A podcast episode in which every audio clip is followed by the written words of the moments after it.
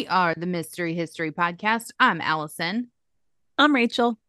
Welcome to episode 161 on the murder of Shanda Sharer. Yikes. This one is not fun. Not going to be fun for anyone. I don't know about it yet, but I can tell that I'm not going to like it. Yeah, it's a rough one. But before we get into all of this sadness, let's talk about some business, some happier times. Alrighty. So we have two new patrons that have joined us. So we want to say thank you to Heather and Justin. We appreciate you, and we hope you're enjoying all of the new episodes that you have to listen to. We do indeed. So if you want to be cool like Heather and Justin and join our Patreon, you can. Real easy like. You can download the Patreon app, search Mystery History Podcast. There is a link in the show notes. Or if you go to our Instagram, we have a link to our link tree, and you can click on there and it'll take you right to it. We will send you, you can join our $2 tier or a $5 tier. The only difference is $3.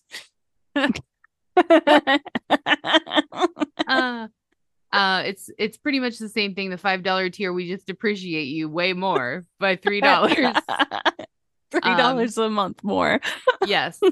So everybody gets a free sticker. You get all the episodes. We're at 149 right now, so you are about to get 150 additional episodes. And this next one's gonna be good.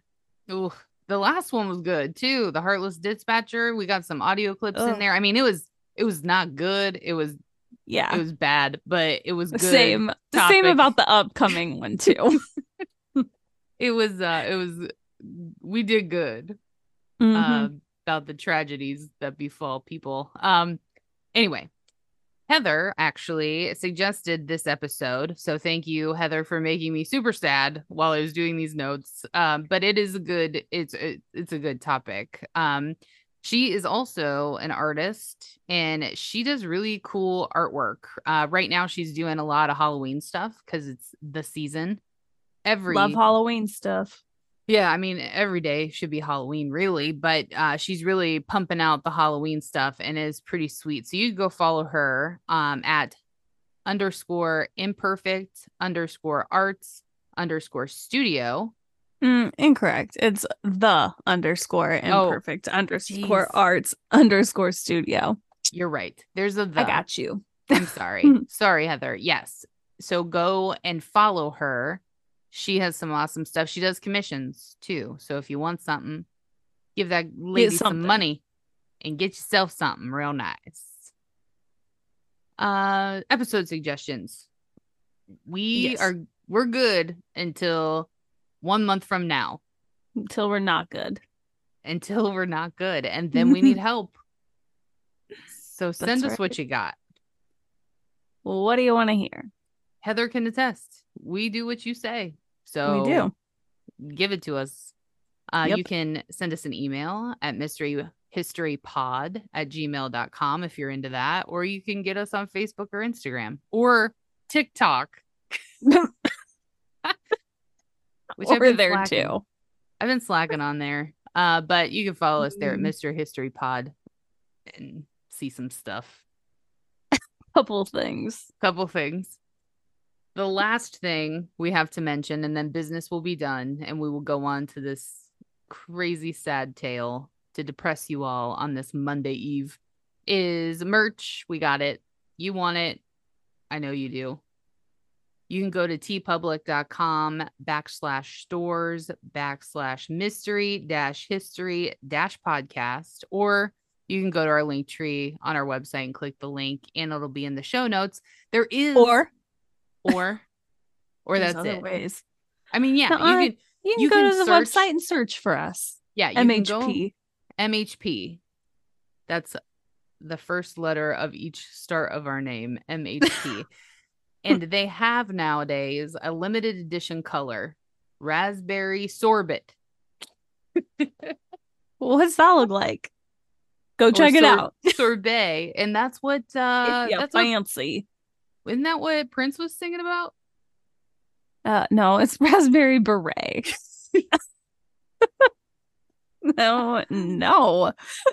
Well, the color that you can buy is probably the same color of that beret, but it's only available while supplies last. And it's like what I would call raspberry. That's how I would describe it. I just looked up raspberry sorbet like it was going to show me the color, but it's just showing me a bunch of raspberry sorbets. Does it look delicious? It does. I like a good sorbet from time to time. I do too. And yes, that is what color I thought it was going to be. Yeah. So it's not dull like a raspberry sorbet ice cream. It's more bright. It's like vibrant pink. Yeah. Yeah. Definitely. Anyway, that's all the business we have, my friends. We appreciate you every day of our lives. We do. And here we are to ruin it with the murder of Shanda Sharer. So why don't you go ahead and get us started? Okay. Shanda Sharer was born on June 6, 1979 to Stephen and Jacque Sharer in Pineville, Kentucky. She had an older half-sister, Paige. After her parents divorced, she moved with her mother to Louisville, Kentucky, and attended 5th and 6th grade at St. Paul School, where she was on the cheerleading squad and on volleyball and softball teams. In 1991, Jacque divorced her husband again, and they moved to New Albany, Indiana, so Shanda could be closer to her 19-year-old sister, Paige, along with her father and stepmother. Shanda enrolled at Hazelwood Middle School, but after she started receiving threats from one of her peers, she transferred to Our Lady of Perpetual Help School in New Albany. Yeah. Threats. So something, people just don't like this girl, and I think she's cute as a button. She looks so cute. She looks like somebody we went to high school with. Yeah, we would be friends with her, for sure. Well, I mean, like, I'm thinking of a specific person. Were you not friends with her? I wasn't not friends with her. Did you threaten her? No, I'm just saying she looks like her and she's like cute. And I can't imagine being mean to somebody like that. No, I agree. And I would say her mother's name, Jackie. Here's the thing. That's the way when I was reading that. It is Jackie, and you know what happened is I was reading these and was not actually fully paying attention, and I read Stephen and was like, name, and then I looked at that word, and I was like, okay, this is the dad, Jacques. For the first time ever, I'm schooling you on how to say words, and I am living for it. White trash version would be Jackie. Right. That's how I would say that. I don't know. You never know. You are actually correct. So good. From here on out, we're going to say Jackie. Okay, perfect. In 1990, a very attractive girl named Melinda Loveless, and she was attractive, started dating another girl named Amanda Heavrin. After Melinda's abusive father separated from her mother, Melinda's behavior started to worsen. She got into fights and suffered from depression. She went to counseling for it. In 1991, she came out as a lesbian to her mother, who at first was not very happy. Eventually, though, her mom did accept it, but Melinda's relationship with Amanda went downhill throughout the year. So, wasn't a fan. Now she's okay with it. Her and Amanda are dating, but it's not going good. This is like out of left field, right? What do you mean? That she's a lesbian or just that this little story snip? Part? We were just talking about other people and now we're talking about new people. Yeah. So we already got, as of right now, unrelated to one another. Correct. As of right now in 1990. Okay. And in 1991. So far. Okay. Shanda was extremely nervous about starting at Our Lady of Perpetual Help. However, she started making friends soon. She joined the basketball team there. One of her new friends wanted to break up with her boyfriend and sent Shanda to return a piece of jewelry he had given her. The boyfriend got angry at Shanda and started yelling at her that it wasn't Shanda's place to return the jewelry.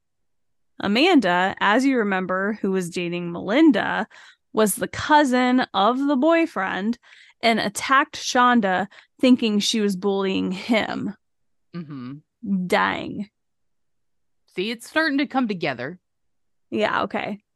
Shanda tried to defend herself, but was beaten up by Amanda. Yeah. That is so sad. Right. So Shanda's mother was surprised to learn her daughter had gotten into a fight, but when Shanda came home, she sympathized with her. Amanda and Shanda were put in detention together and actually ended up becoming friends because they didn't have anything else to do. So they probably were talking. Mm-hmm. Amanda, she was still dating Melinda and had complained about Shanda previously. When Amanda told Melinda that she was now best friends, not just friends, best friends with Shanda, Melinda was shocked and was pissed.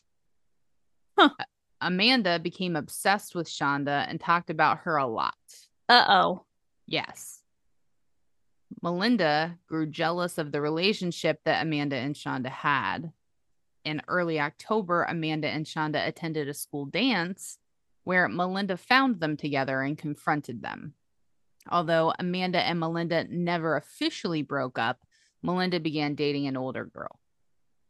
Okay.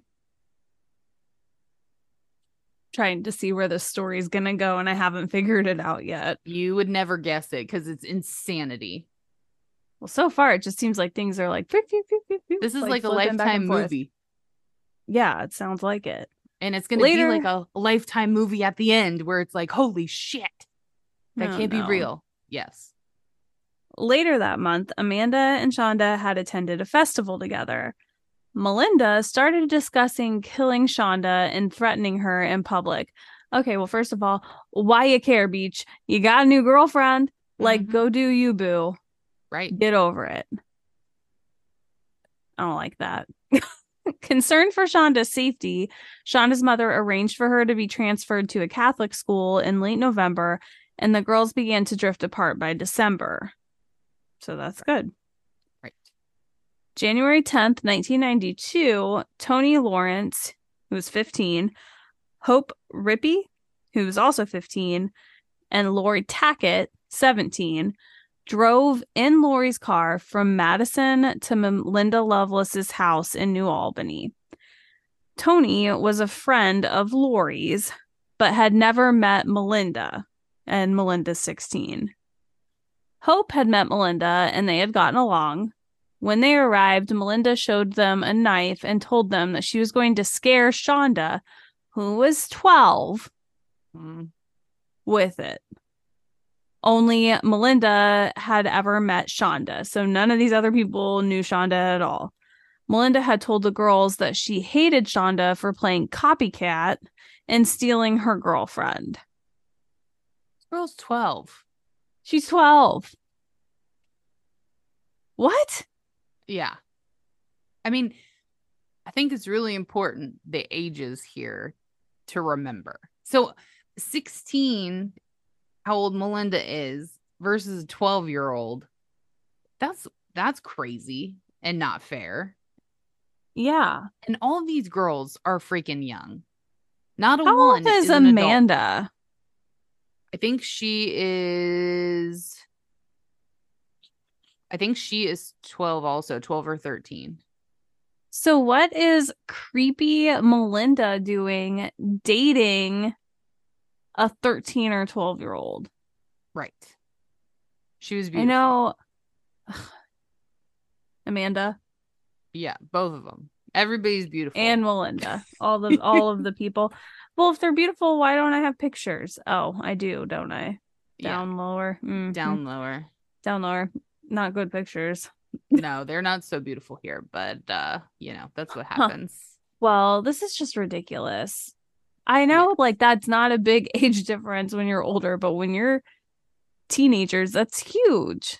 Oh yeah, big time. Like, there's just a baby. Way. Yeah, it's not right. No.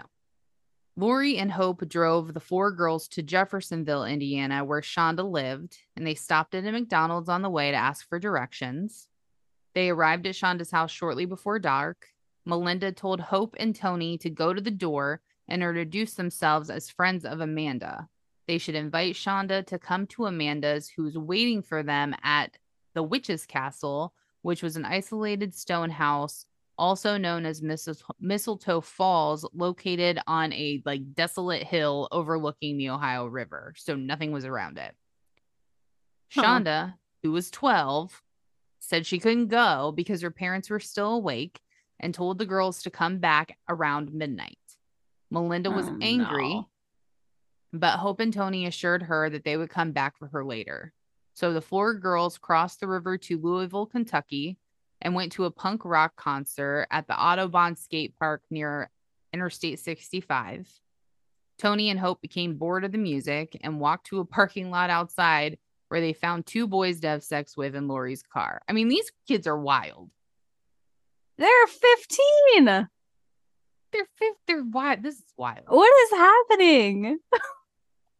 These kids are wild. And one of them was driving around and they were 15. No, Laurie was 17. Right, so but it says Laurie and Hope drove the four girls to Jeffersonville. I read that as Hope was also driving, and Hope's only 15. Yeah, that's true.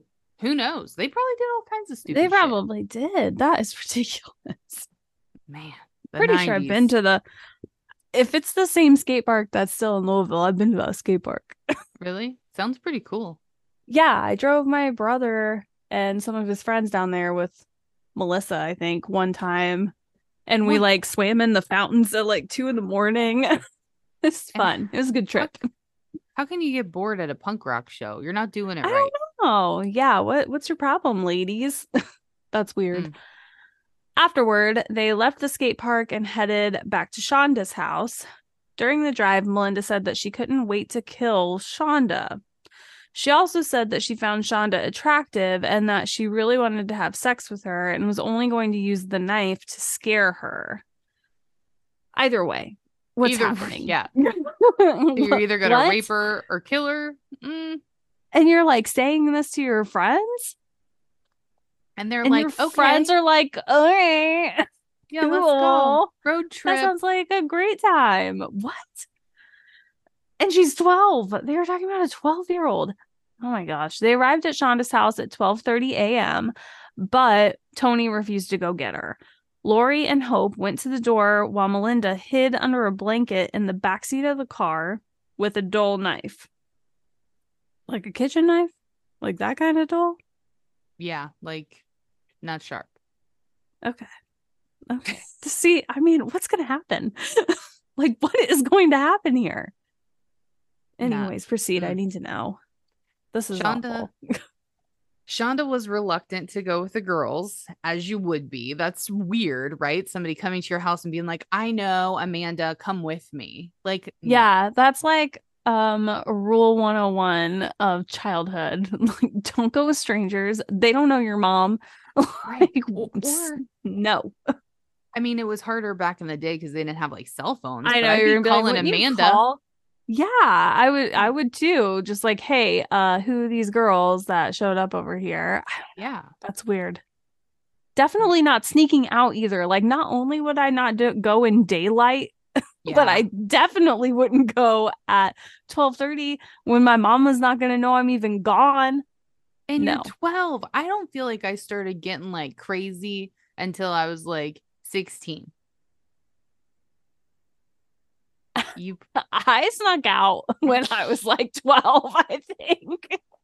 But I didn't go anywhere. It was just to sneak out with Nick and Steve. And just to sit there. You remember Nick and Steve? Yeah, we were literally standing next to my apartment this one night when Steve's mom saw us. She, they lived behind our apartment building and in another double. And she saw him out her back door over at my house, and she came over, had to walk around the fenced area, and ripped 2 cigarettes out from behind his ears and dragged him home by his ear. It was so good. Also, I was terrified. He was a small boy. No, this was Nick. Steve was small. Yeah. I was oh my word. But I never got caught, and I again didn't go anywhere. I literally would stand next to my house and then go back inside. Right. So wild woman. I know. I was crazy. So Hope began talking about her relationship with Amanda. Like, Hope was talking about Shanda and Amanda together just to annoy Melinda, who was still hiding in the back seat. So she was just kind of dumping fuel on this fire that was burning. Oh, Melinda eventually had enough of the talking, and she sprung from the back seat and put the knife to Shanda's throat. She then began to question her about her sexual relationship with Amanda, and they continued to drive toward the Witch's Castle. Oh my gosh. How terrifying for an adult, let alone a 12-year-old. A 12-year-old. Once they arrived, they took Shanda, who was scared to death, and brought her into the castle. They had bound her arms and legs with rope. What are they doing? They taunted her, saying she had pretty hair, and then threatened to cut it all off. Melinda then began to take off Shanda's rings and hand them to each of the girls. Hope then took, this is like just the epitome of how young she is. Hope then took Shanda's Mickey Mouse watch and danced to the tune it played. So she had a Mickey Mouse watch. I had one of those watches. When you're 12, you do. Oh my gosh, she's a baby. And they were like questioning her about her sexual relationship at 12. Well, and I don't know.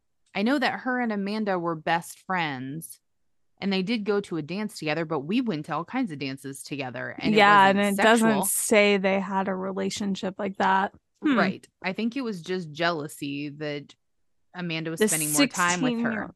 Wow. Wow. That is just crazy. Laurie was sick of the kids' games and started describing the dungeon to Shanda, telling her it was filled with human remains and that hers would be next. Laurie went back to the car with Toni to grab Shanda's favorite smiley face sweater, brought it back, and lit it on fire in front of Shanda. They started to worry someone spotted the fire driving by, so they all got back in the car and started driving.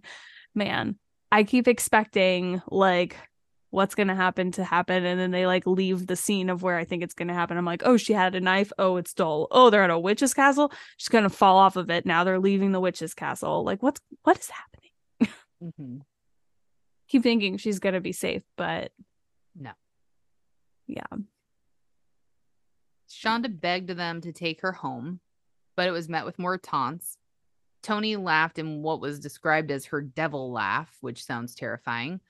Melinda ordered Shanda to take off her bra and gave it to Hope, who took off her own bra and replaced it with Shanda while she was driving the car. So she was driving and she wasn't old enough. After that, they became lost again, which is such a girl thing.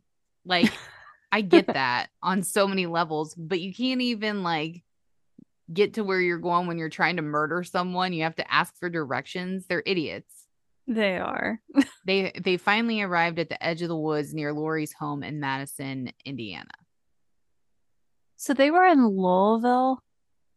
They were in Louisville at a punk show before they went and got Shanda. Then they went in Indiana. Yes. So this is like the Indiana part that's like really close to Ohio and Kentucky. Yeah. I wonder how far away that is still. Anyways. Okay. That threw me off that they were in Indiana. Laurie led the group near a dump off on a logging road in a dense forested area. Toni and Hope were scared, and they stayed in the car. Melinda and Laurie made Shanda take off her clothes and proceeded to punch her repeatedly. Melinda kneed Shanda in the face so many times, and she started to bleed heavily from her mouth. The girls tried to slit Shanda's throat, but the knife was too dull. Oh, my God. Ugh. Yeah. So they took turns stabbing Shanda in the chest. They strangled her with a rope until she became unconscious. They placed her in the trunk of the car and told the other two girls she was dead. What? Whoa. Is happening. I feel like it was a slow burn, but then it escalated so quickly. Yeah, and it doesn't I didn't think that all these girls like thought they were actually going to kill her.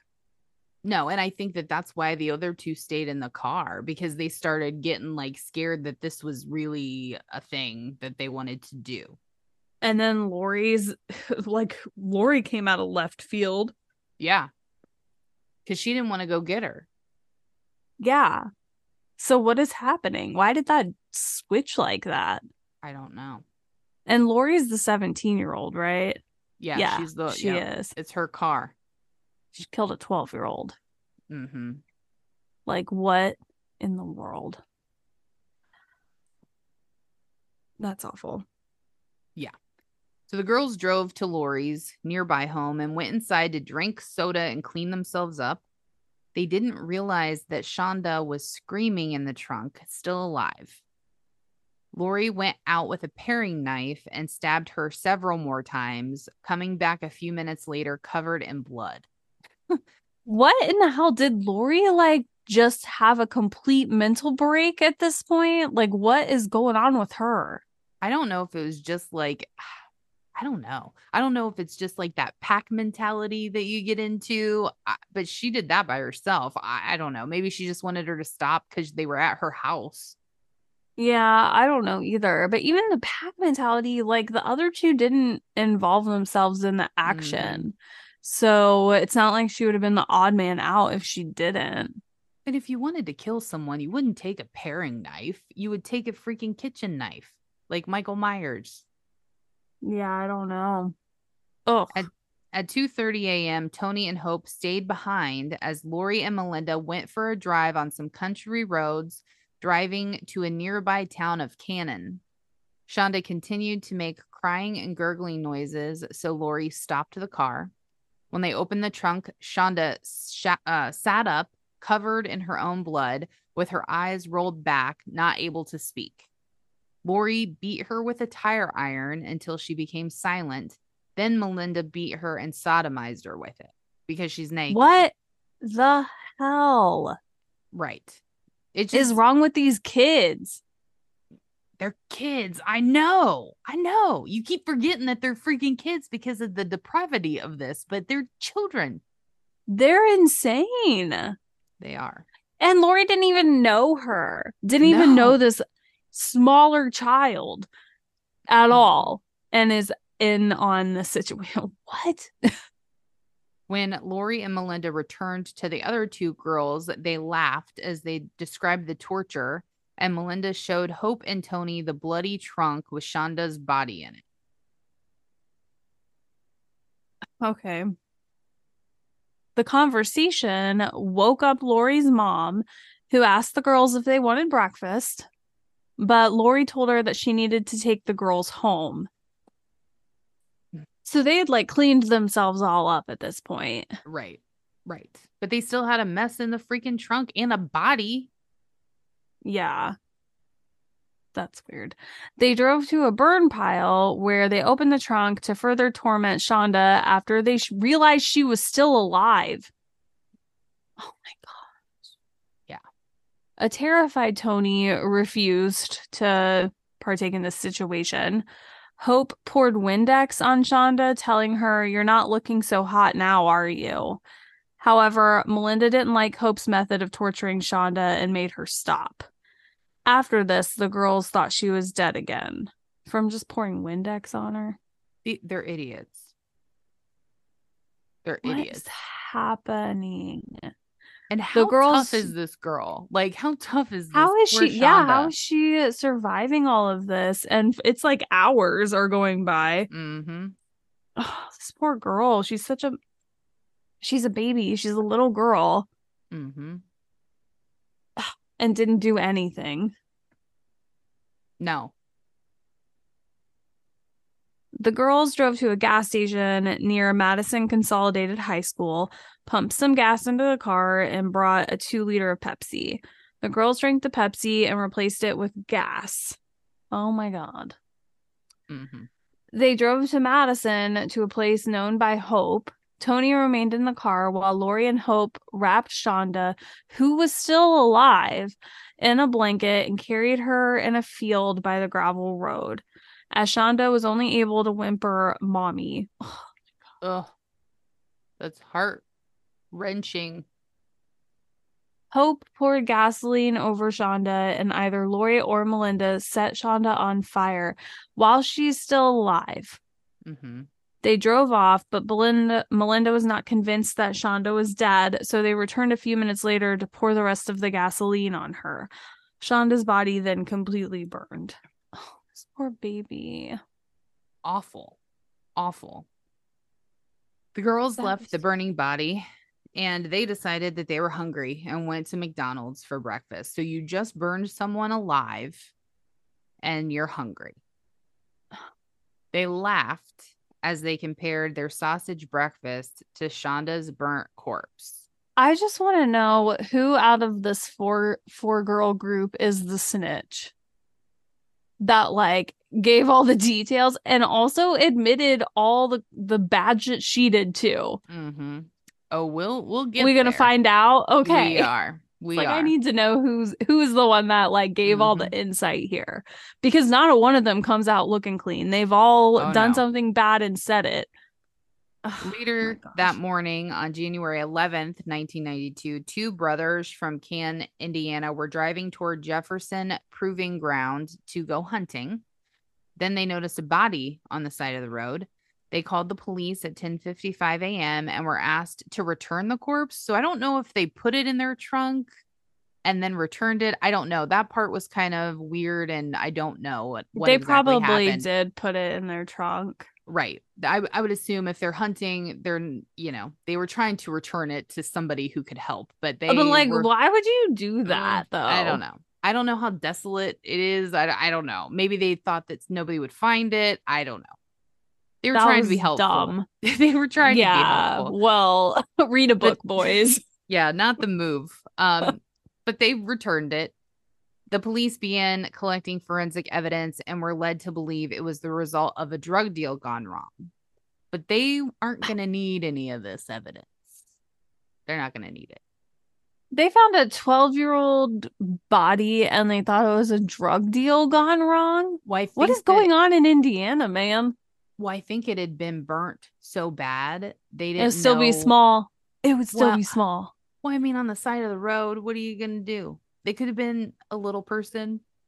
They like to do drugs too sometimes. I don't know. I mean, you're not wrong, but still, don't be discriminatory. I don't know about that. I'm not buying it. I feel like they weren't paying attention. Steve Sharer noticed his daughter was missing early on the 11th of January. Oh my gosh, that would be so horrible. Mm-hmm. After spending hours calling friends, family, and neighbors, he called his ex-wife, Shanda's mother, at 1:45 p.m. A little late, Steve. Yeah. You better call mom, like, early on. Yeah, I'd been pissed. I would have been really mad. Like, oh, did you just lose her about 30 minutes ago? Right. Because if it's any longer than that, oh my gosh. Yeah, not soon enough. He called his ex-wife, Shanda's mother. They met at the police station and filed a missing person report with the Clark County Sheriff. Melinda, of all people, couldn't keep silent about the murder and ended up confessing to Amanda and another friend what they had done. They had to promise to keep their mouth shut. Amanda, what kind of friend are you? Right. Whenever that was supposed to be your bestie. And you just are like, okay, I won't tell anyone. Mm-hmm. Wow. But she didn't. At 8:20 p.m., Toni Lawrence, who was hysterical, went to the Jefferson County Sheriff's Office with her parents and gave a statement identifying the victim of Shanda Sharer and naming the three other girls involved as best she could, describing the events of the previous night. Toni's statement provided the bulk of the evidence for the arrest warrant that was issued.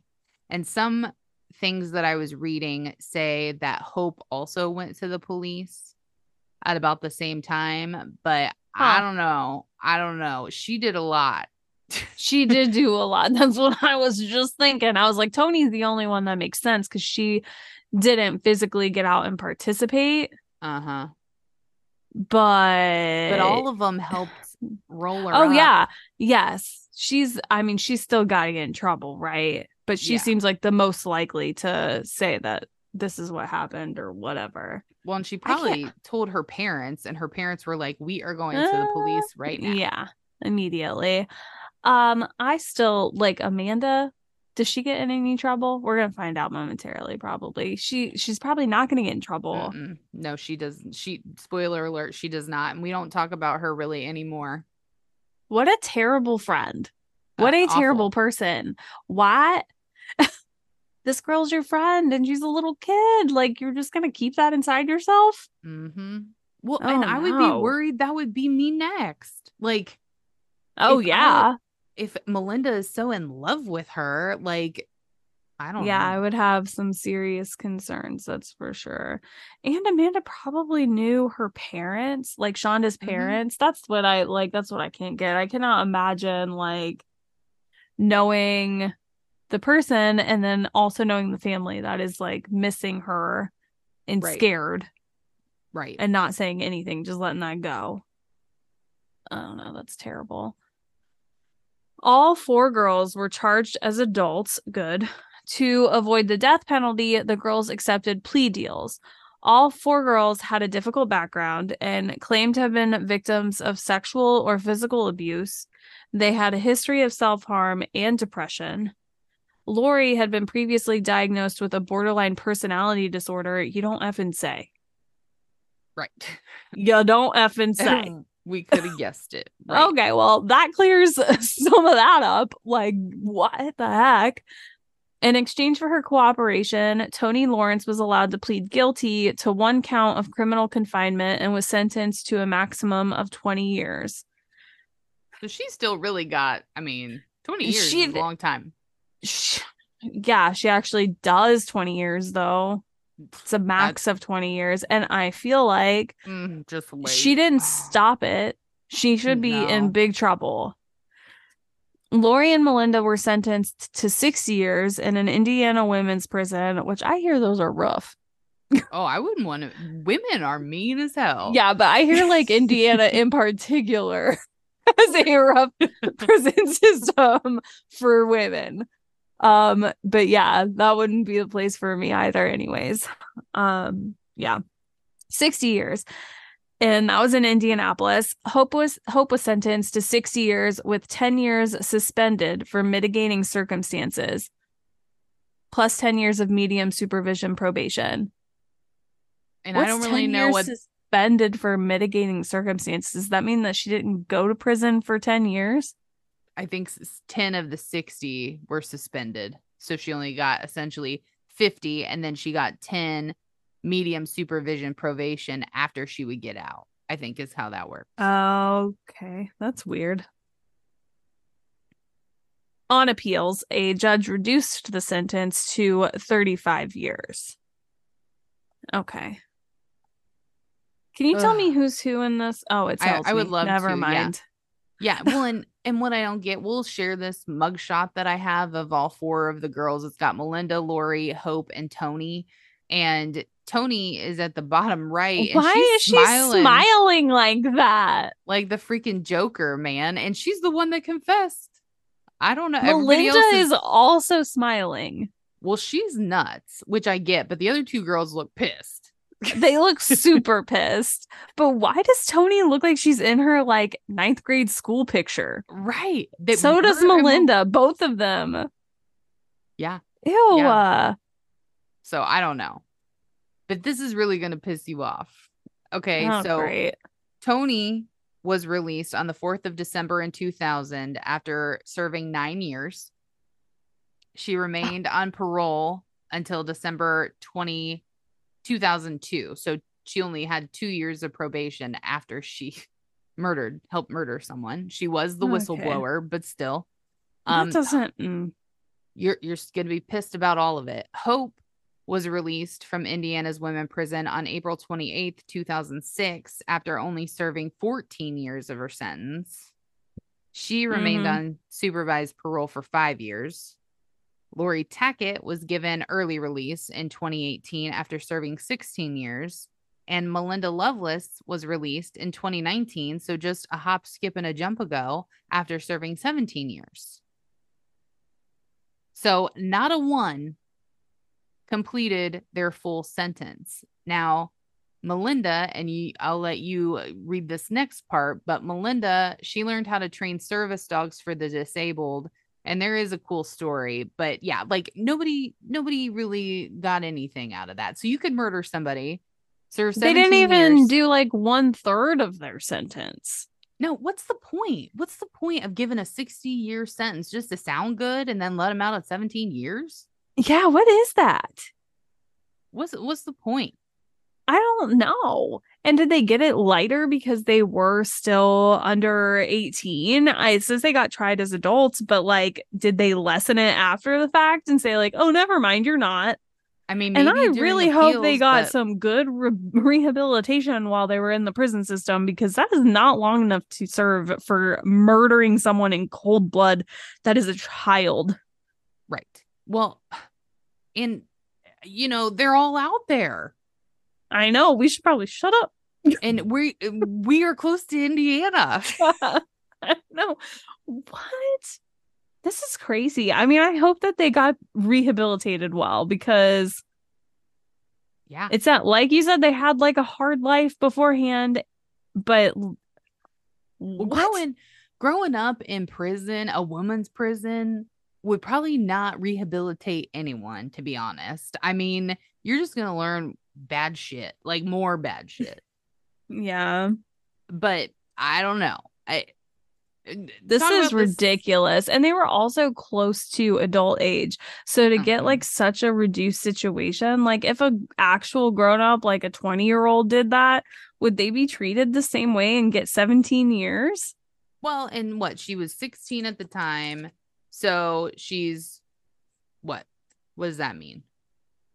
33. Like, how old is she right now? Is that what you're asking? Yeah. So she's like our age, right? Like a few years, like, let's see. She's like our age, exactly our age. Yeah. Yeah. Wait, so she can't be exactly our age. So she was -3. So she was born in 1976. So 1976 minus 2023. Not even close. 47 years older than us. Yeah, I was like, not even close. I was like, I wasn't 16 in 1991. But she was still like, all these girls though are still young enough at 47 to be out of prison and have a freaking life. Like, you have enough time. Yeah, for sure. You definitely do. That's when like they got that, because they were kids. They got this reduced situation because they were under 18, right? Like, that has to be it. I don't know. Maybe they're letting out all kinds of murderers and we just need to be afraid of everyone. I don't know. I don't like it. That's ridiculous. I don't like it either. That's not enough time for that situation. Right. Well, let's talk about the silver lining. This is kind of giving you a little bit of something to feel good about at the end here. All right. In January 2009, a scholarship fund was set up in Shanda Sharer's name. In 2012, Melinda's job in prison was to train service dogs for this disabled for I Can. Jackie, Shonda's mother, wanted nothing to do with her daughter's killers and wanted them all to just serve their sentences. She always told everyone that if you wanted to see a person who had absolutely nothing inside of them, to look at Melinda Loveless. Damn. Yeah. A burn victim, Charlie Petrizzo, who had received a dog that Melinda had trained, provided a video to Jackie and convinced her to watch it. Jackie saw a changed woman, someone who was almost reborn. Well, that makes me feel a lot better. I mean, about the situation. Yeah. Yeah. Well, if the mother of the person, the kid that was murdered by this lady, to say that she sees like a rehabilitated human, that's what I mean. Like, yeah, that makes me feel better about it. But dang, that is a good silver lining. We'll read more. Because I can't imagine. Well, I just want to say, I can't imagine ever looking at the person that killed my baby and being like, they look reborn. Yeah, no. Jackie decided to donate a puppy to I Can and let Melinda train it. Jackie had named the puppy Angel, and Melinda said she is training her in honor of Shanda. Oh my gosh, that's so sweet. Yeah. That is heartwarming. And like, kudos to Jackie, because you're Jackie. Right. I could, like, it just doesn't, from this end of it, it doesn't feel like something I could ever do. She's very strong. The only silver lining for me with her getting out after 17 years is now I can kill her myself. You know what I mean? Like, yeah. that is to say, I just, it would be so difficult. Everything watching this person grow up, even though they're in the prison system, she never got to see her daughter grow up. And like, that's awful. And then to name her Angel, the puppy, like, that's just, what a probably healing thing. Yeah. More so for Jackie, I hope, to be able to let that go and just be feel that way about it. Just the idea of like Charlie being able to convince Jackie to even watch a video of her, that's a lot to be able to do that. And he was a burn victim. Like Shanda was burnt alive. So there's just, you know, he felt, that's why he wanted to push so hard, because he was a burn victim and he knew about Shanda and how she was burnt and everything. So, I mean, yeah, what a good guy trying to heal two people, really, from his tragedy that he had to deal with. Man. Ugh. That was all over the place. It was. And it was so nuts. And for no reason. No reason. They weren't even dating. They were just friends. And even if they were, that's not a reason. Well, no, I know. But like, that's really like, but yeah, know, like super, no motive. There's no motive there. Like, what are you jealous of? Right. It wasn't a crime of passion is what I was meaning. Like, it was just, you're just jealous. You're a jealous 16-year-old. Yeah. And it's just weird. I mean, looking at Melinda's picture too, like her mugshot, she just looks like a normal kid. Like usually you can see something in the eyes, you know? Yeah. I don't really see anything in her face, but like she's cold. She was like cold-blooded then. Like, that is wild. Well, there's some other ones. There's some other pictures of her where she does not look like where a little bright-eyed child. Yeah, you can see she kind of has got, you know, how like sharks and Jaws. It's like, like her eyes are really dark. Yeah. Yeah. So I could see it. But I mean, you'd never think that that would be what happened. Yeah. And she's, I don't know. That's just awful. It is. It's nuts. So let me cite my sources. I went to joewiki.fandom.com, wave3.com, and allthat'sinteresting.com to get this information. So thank you, Heather, for suggesting this crazy sad story. Close to home story. Yeah, close to home. And so we hope you enjoyed episode 161 on the murder of Shanda Sharer. We hope that you guys have a great week, and we'll see you next time. Bye. Bye.